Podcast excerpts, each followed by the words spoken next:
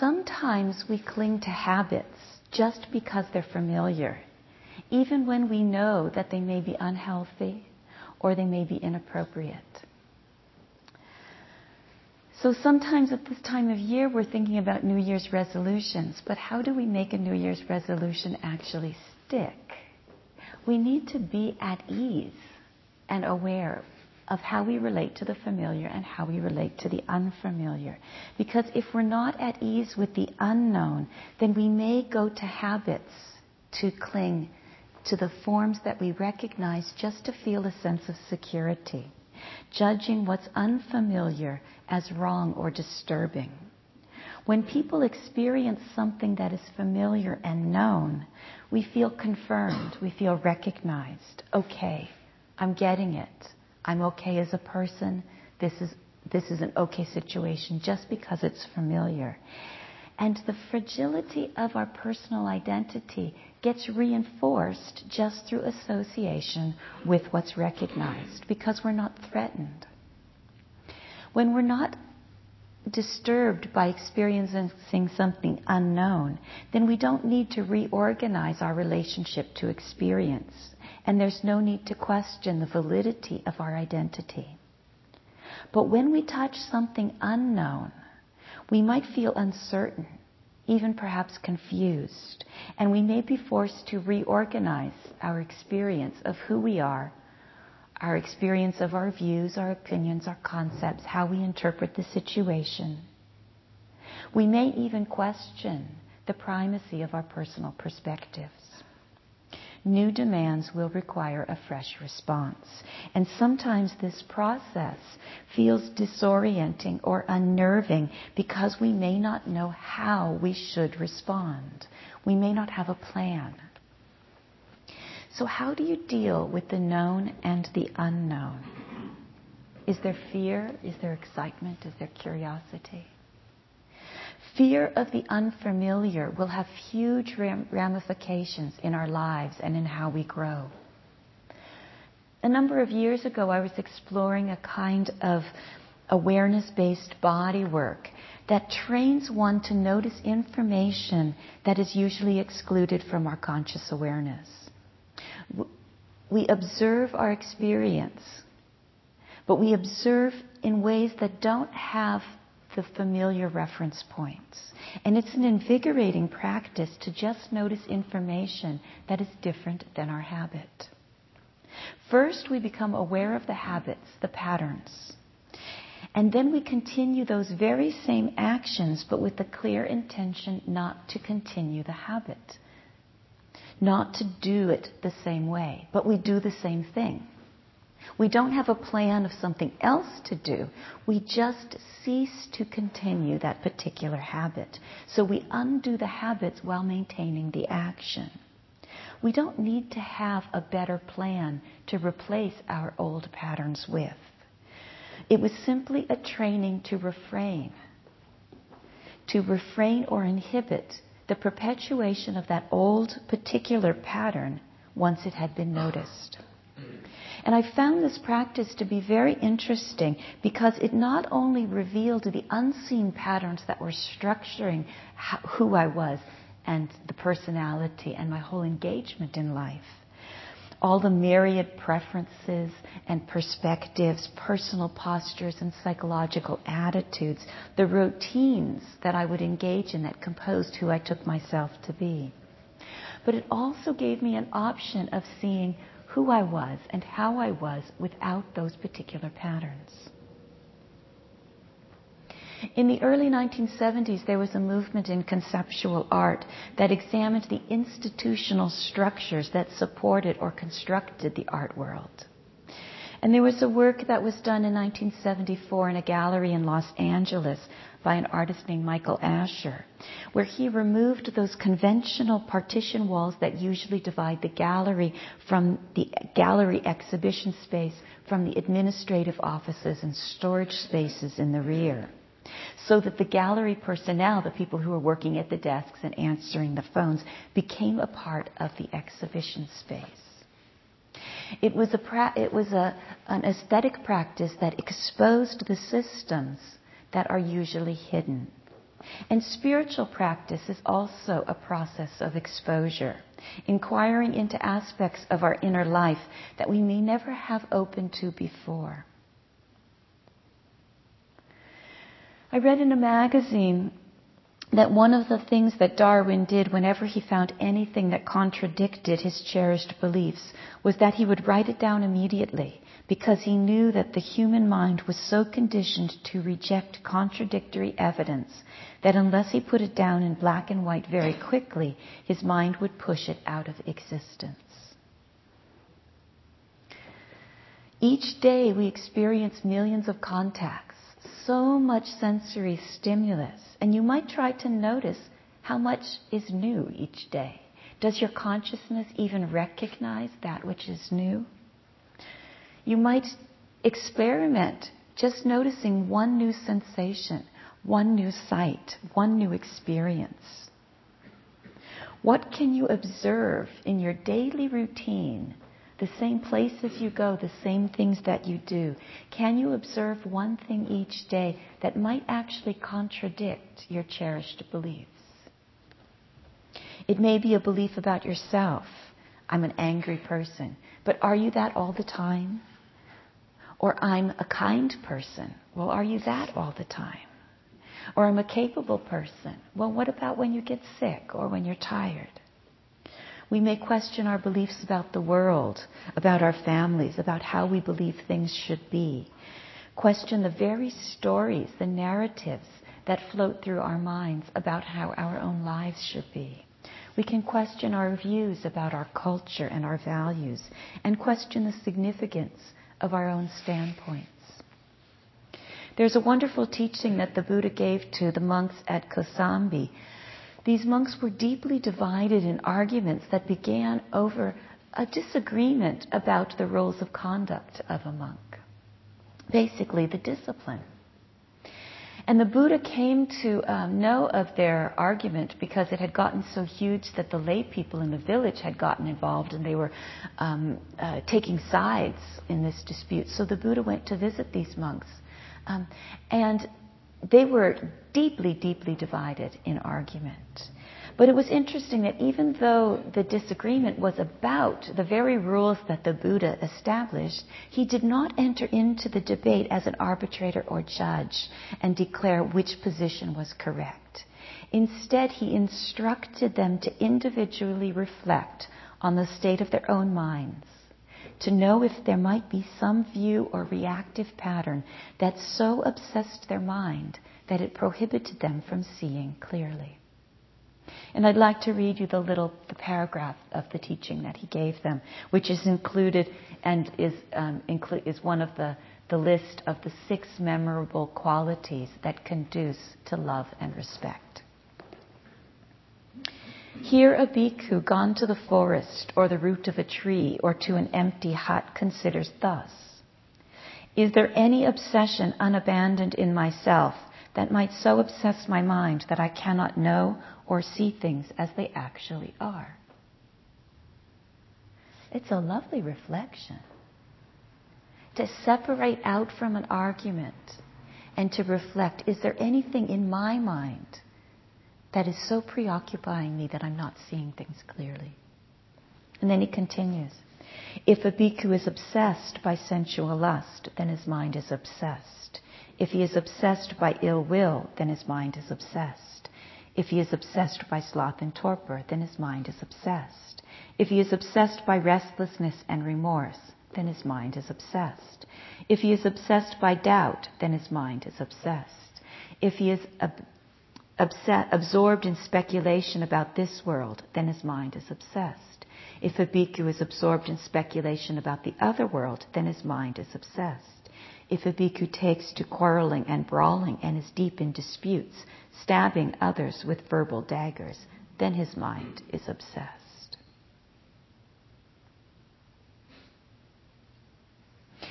Are you ever uncomfortable if a guest comes to your house, replaces the toilet paper roll but puts it on backwards? or do you feel a little uncomfortable if you happen to get into bed on the other side than you usually do? Sometimes we can really be creatures of habit and have a sense that things are okay just by maintaining our familiar routines. Whether they're pleasant or unpleasant, important or unimportant. I remember when I visited my grandfather in a nursing home, how structured everything was. At a particular time of day, the meals would come. The nurses would have their rounds at particular times. And the structure seemed very, very important to making order in a, in a life where he had so little control. I remember watching the movie Rain Man. Did anybody see that movie? Yeah, most many of you. Um, where the autistic brother has the um, particular habits that he does that really structure his routine. He has to read at night. And there's that funny scene where he has to read, but it doesn't matter what he reads, so he reads the telephone book. Or he has to eat at particular meals on particular days. Like Friday, it's tuna fish, or Wednesday, it's hamburger, or whatever. Or the lights had to go out at a certain time. But for healthy people, we may not be quite so extreme, but there can be a moment of dissonance or discomfort when things aren't the way that they should be. This moment can be a place for very natural and bright curiosity. But if we don't allow the space for the unknown in our lives, then we might inhibit our natural curiosity. Meditation practice sparks curiosity in how the mind works how perception operates. And it can be amazing how much we can learn about very simple aspects of our lives just by sitting in silence. Meditators very often recognize aspects of the mind that may sound silly if we're describing it at a dinner table conversation, but they're awesome insights because they were never seen clearly before. Has anybody ever listened to the flight attendants? I mean, I know you've all heard them, but have you listened to them? I was on a plane in India one time, and I was sitting next to a, a first-time flyer, a Nepali, a young man from uh, from Nepal, who was on his very, very first flight. Or actually, I was flying from Kathmandu to India, and um, he had never heard. So he listened really keenly. I mean, I was just doing, you know, doing all my normal things, not really paying attention. And as soon as the flight attendant said that there's those um, life vests. I mean, we're going over the Himalayas. The chances of falling into water are very slim. But she said there are life vests up there. And first thing he did is he reached right up and pressed the button to see the life vest and to practice putting it on. Which of course was very upsetting to the flight attendant because they're pressure packed in there and some machine has to stick it up there and you can't, like she tried to stuff it up and we couldn't get it back in. And um, so but there was a quality of that curiosity that I really appreciated because I never really knew if they were really up there.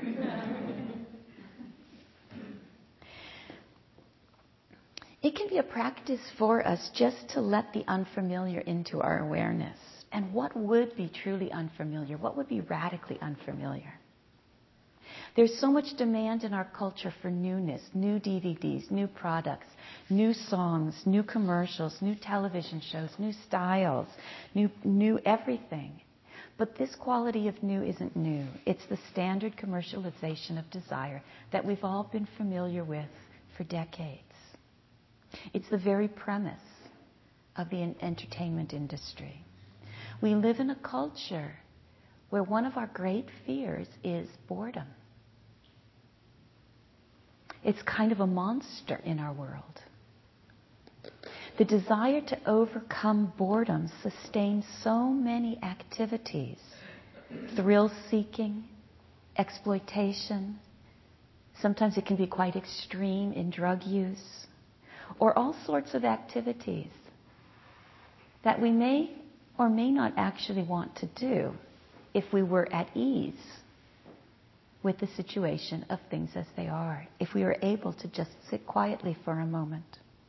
I'm not suggesting that we not go to movies and entertain ourselves and enjoy recreational activities, but sometimes it can be a real compulsion and an obsessive movement because we just can't sit still or can't keep quiet. I'm frequently amused by the very clumsy assumptions that people have who've never meditated before. Because very often they'll think that sitting in silence for even a day must be the most boring experience possible and can't imagine why I would want to do it for 10 months. But those of us who are committed to a spiritual life may very well find that the petty personal preferences of worldly activities and trying to have things exactly this way or exactly that way spark much less interest than just sitting in silence and experience the depths of our own being. It takes only a tiny bit of meditation to experience that most of our lives we've been looking in the wrong direction for happiness. Often, in the very first days of a retreat or the very first weeks of a meditation experience, when people are just connecting with the sensations of the breath, it's truly a new and radical experience. Just feeling the breath or just taking a step in walking meditation. For several years um, in the 1990s, I was teaching as part of a correspondence course in meditation. And it was very common in the first few lessons, people would do one lesson each month, that I'd get these desperate letters of people completely in terror that the next breath might not come or the next step might not come. They had never felt the sensations of the breath so carefully before. But that attention was so unfamiliar that it sparked fear. Fear of being present to one's actual experience, actual sensory experience. Fear of feeling one's own breath. Now, there may be some people here who are so um, experienced with meditation and so capable in the practice that you find that sitting in a posture with the eyes closed and the mind quiet, that's actually very comfortable and that's what's familiar. It may be just a little too easy to sit quietly. So then perhaps for you, engagement may be the place for practice. It may be to serve at the soup kitchen or to speak out on an issue of social justice or peace. It may be to volunteer to organize a Dharma event. Consider for yourselves where can you explore the practice beyond the patterns that have become comfortable. Notice if there's any tendency to judge the unfamiliar as wrong or to push the unfamiliar away. Fear of the different can become a basis for aversion and more strongly hatred, cruelty, or prejudice if our relationships to difference is not examined. In practice, we value rather than fear diversity of view or difference in experience. We don't fear change. We come very close to changing experiences and sensing how our momentary experience is one moment different than the next moment, different than the next. And through these minute changes, we learn to be at ease with difference. We don't need to protect our saneness to find security. We can let people change. We can let them grow. We can be comfortable with people of different religions, different ethnicities, different cultures. There's a lovely story of the Sufi saint Mullah Nasruddin, um, who's kind of a, a foolish saint, let's say. Um, and there's a story where a man, a friend of his, had come up and asked him if he could borrow some money. And Mullah Nasruddin thought he would never see that money again, but he gave it nonetheless. And much to his surprise, the loan was promptly repaid. But Mullah Nasruddin brooded.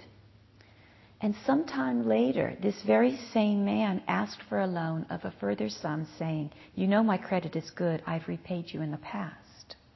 But Mullah Nasruddin roared, Not this time, you scoundrel. You deceived me the last time when I thought you would never return the money. you won't get away with it again.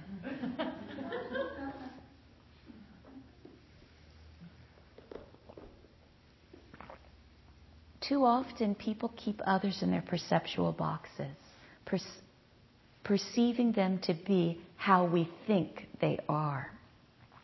And change is not always appreciated. One great practice for experiencing change is travel to foreign cultures. How many people here have been out of the United States? Mm, the vast majority. Lovely, lovely. So you know when you travel, you have to extend yourselves a bit. Things are beyond your control. They're definitely unfamiliar. We can embrace the uncertainty that's inherent in travel so that our travel becomes a pilgrimage. We leave aside the false securities of our family routines and our carefully structured lives to experience a different pace of life, a different rhythm, different activities, different climate, different food. We might wear different clothing. We might be engaged in communities with different assumptions, different ways of doing normal daily things, different ways of washing dishes, different ways of cooking food, different ways of disposing of trash. The relationship to governments may be different. What's allowed to be printed in the newspapers might be different. Etiquette, ways of communicating may be different. All the various aspects of living conditions are different when we travel. Our lifestyle when we stay at home in California is very narrowly defined, and many people may conceive of themselves as being open minded just because we eat a Thai food one day and Japanese food another, and maybe we go to Taco Bell for a little Mexican food. Yet we may not be aware that we actually spend an awful lot of time in climate controlled buildings, completely unaware of how many decisions we make each and every day that blindly conform to consumer pressures or social judgments unless one dares to walk out of this cultural inundation from time to time, it's difficult to even recognize the invisible sea of cultural assumptions that we swim in. But travel requires us to change our perspective. It alters the way we see things, the way we feel things. I've been to India quite a few times. I must have I don't know, 15, 17, something like that, stamps in my entrance, entrance marks in my passport. But the very first time I went to India was certainly the most shocking and the most, um, had the most effect on me in terms of experiencing difference. At first, it was the cultural differences that were highlighted, and I would see lots of things, not understand them, and think they were strange because I was seeing from my very um, narrow perspective. But after staying in India for some months, I went through a phase where when I saw things that looked strange, I no longer thought they would look strange. I only felt that my reaction was strange. That there was a kind of reflection back upon American culture that was wondering, well, why did that make sense before? I was kind of seeing my own um, conditioning from another perspective. And then there was a period of time when I was just living there, and the mind wasn't doing this comparison. It was just normal life. And then, of course, I came home, and things looked really weird here. There was a kind of cultural shock. And it really was an experience of adapting to change. Sometimes what at first appears bizarre simply becomes familiar and ordinary just through the repetition. We might experience that in walking meditation. Did anybody see walking meditation before you did it? It looks a little weird. The first time I saw walking meditation, I thought, that's weird. But after a while, I feel quite comfortable doing it. I don't even feel uncomfortable doing it out in public if I'm waiting for a bus or waiting for an appointment, just walking very slow back and forth. I remember the first time I heard Buddhist chanting. I was in junior high school, and we had a um, we were studying Asia, and the teacher took us to um, the San Francisco for a, um, a day in Japantown. And she had arranged for the monks at one of the Buddhist temples for us to be there during their, their ceremony or their chanting. I'd never heard these sounds before. They were really weird. In fact, half our class burst out laughing to the horror and shame of our teacher who swore she would never take another class on a field trip again. But it was just because it was so unfamiliar. I mean, now I think nothing of the chanting. I engage in it, I participate in it. But do we just become more and more familiar with new circumstances, incorporating the new into our framework of routine? Is it just an experience of repetition, reconditioning our minds? There can be a popular fascination with the bizarre or the grotesque or the amazing, and it's the strangeness of things that is one of the attractions of circuses or Ripley's Believe It or Not kind of shows. But fascination is not the same as freedom. The Dharma teachings ask us to relate to the unfamiliar in a way that does not create separation and distance, in a way that neither confirms who we are through contrast to the differences that we observe, nor through returning to the known by identifying with the new experiences.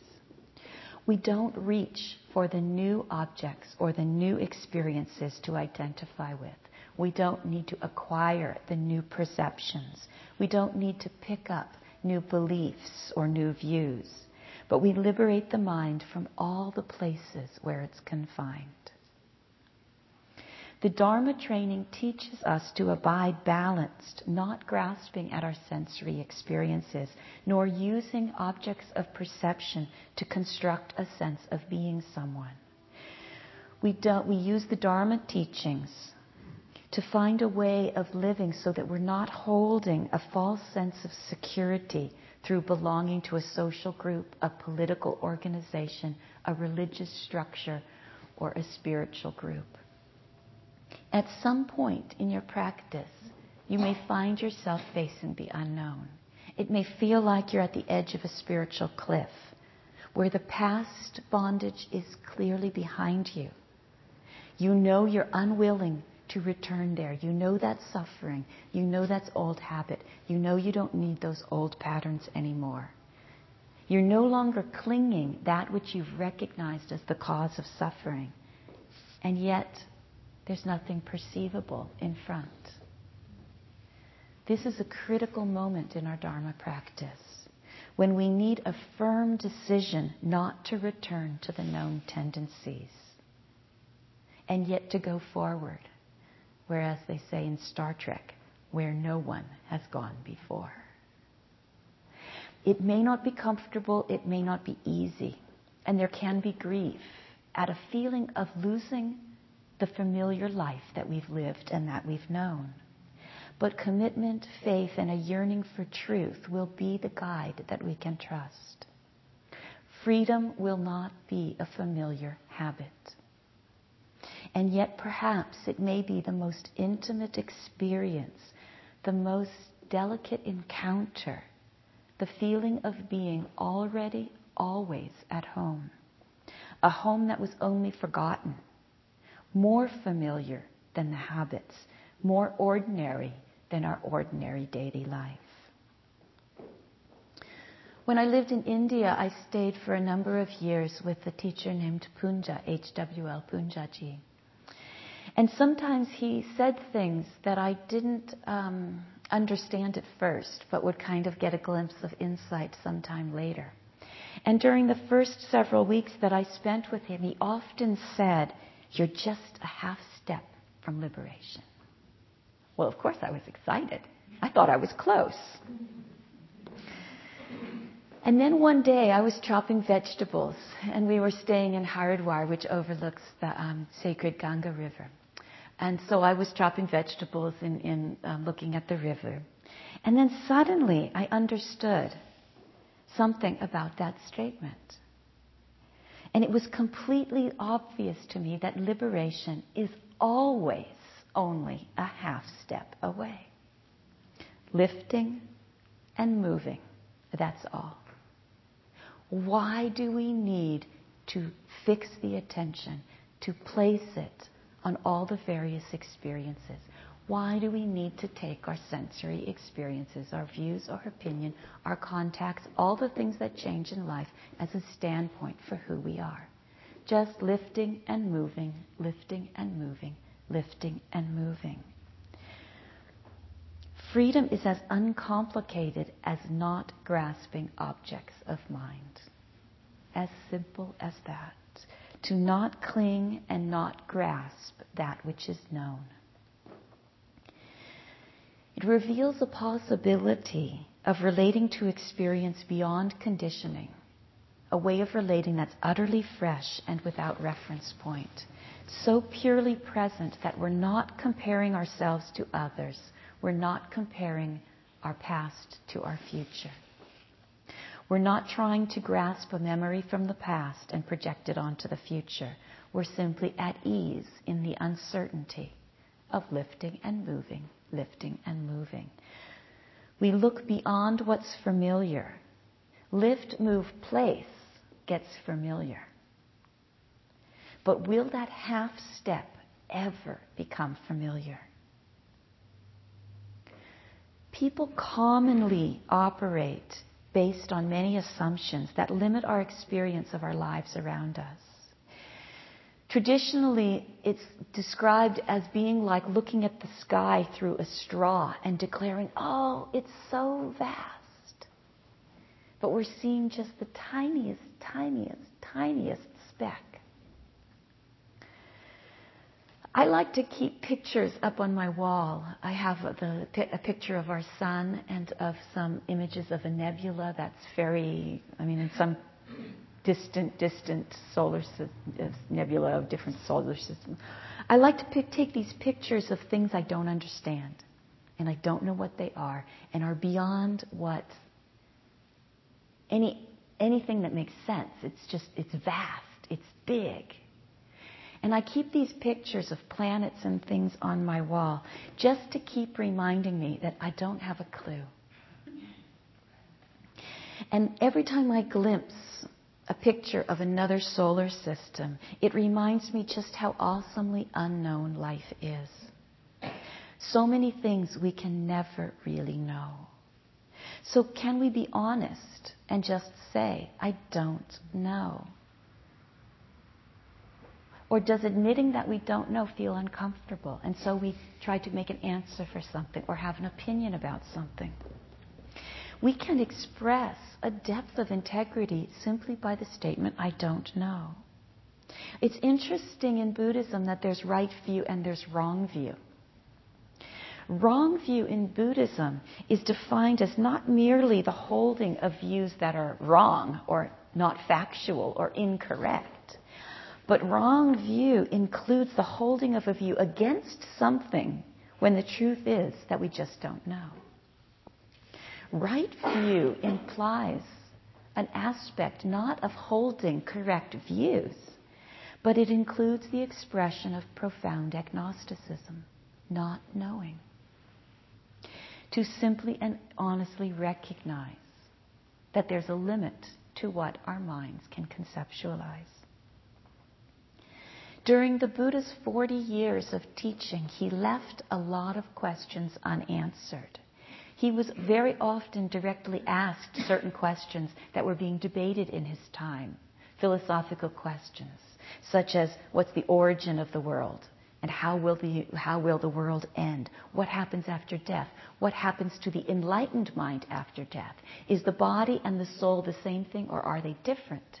If they're the same thing, what happens after death? If they're different, what happens after death? Can the body exist without the soul? Can the soul exist without the body?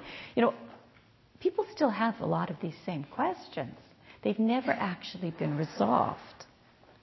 But when the Buddha was asked these questions, his response was these questions should be left unanswered because they are not beneficial.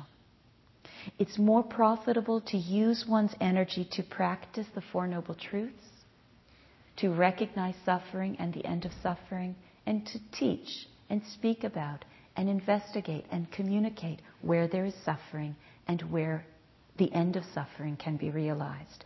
Not to waste one's time engaging in endless philosophical speculations. This can be quite unsatisfactory. In fact, the person the Buddha was speaking with was not satisfied. This desire to be knowledgeable, to have the answers, to belong to a group that shares our views, to identify with people who share our beliefs, is a deeply conditioned pattern in the human mind. Very often, children, when they're asked a question in a class, if they don't know the answer, they feel embarrassed to say, I don't know. When adults engage in social discussions, they may support their positions with facts that they don't know are true or not, but just pick up anything as an authority to create a sense of having a view. It can be frustrating for meditation students to ask a Dharma teacher a question and find that the teacher doesn't know the answer.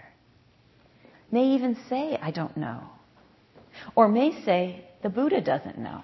Or the Buddha never said. Or the Buddha didn't teach that. Too often people just want to have an answer. They want to know. Because if someone like a teacher doesn't know, doesn't have the answer, or if somebody like a teacher has the answers, then it's like there's a hope that maybe we'll have the answers too. We'll get it and then we'll be okay. But the Buddha Dharma is directing us to another order of knowing, a quality of knowledge that goes beyond all concepts, all information, all descriptions, and all perceptions. Those of you who are, study, who are studying some of the texts, I'm leading a couple of, of sutta study programs that are once a month, both in Menlo Park and in San Jose. Um, or have done, if you've done some sutta study with me, you'll know that I very strongly emphasize the capacity to reflect upon the question, to not move too quickly into the answer that the Buddha gave but to stay with the question so that the suttas become an aspect of our meditative contemplation. For me, reading the suttas is a part of the meditation practice and not an intellectual study. By leaving the, these philosophical disputes of his time unanswered, the Buddha was telling us, or giving us an invitation simply to cease using beliefs for consolation to learn to not reach for ideas to ease the discomfort of not knowing, but to stay present in the very experience of not having an answer or not understanding. We need to be willing to hang out and let the unknown remain unknown while we're investigating it to stay engaged with curiosity but not grasp for the answer, to listen and remain present in the midst of any feelings of being confused or disoriented, ungrounded or uncomfortable, so that we can open simply to the possibility of a vastly different perspective. To see the unfamiliar, we may not need to look in a different direction. We may not actually need to go to another culture or a different situation, but just look again at what's obvious in our daily life. It may be the breath, it may be a step, it may be our routine, it may be do, what we do when we walk into the house or what we do when we wake up. What we take for granted and expect is what we may not even be seeing. The artist I mentioned earlier, um, Michael Asher, had another work that I saw in a retrospective in Los Angeles some years ago. And um, it again was a work that revealed what was unseen within the gallery space. What usually remains unexamined is the museum or the gallery space itself and the infrastructure of the museum.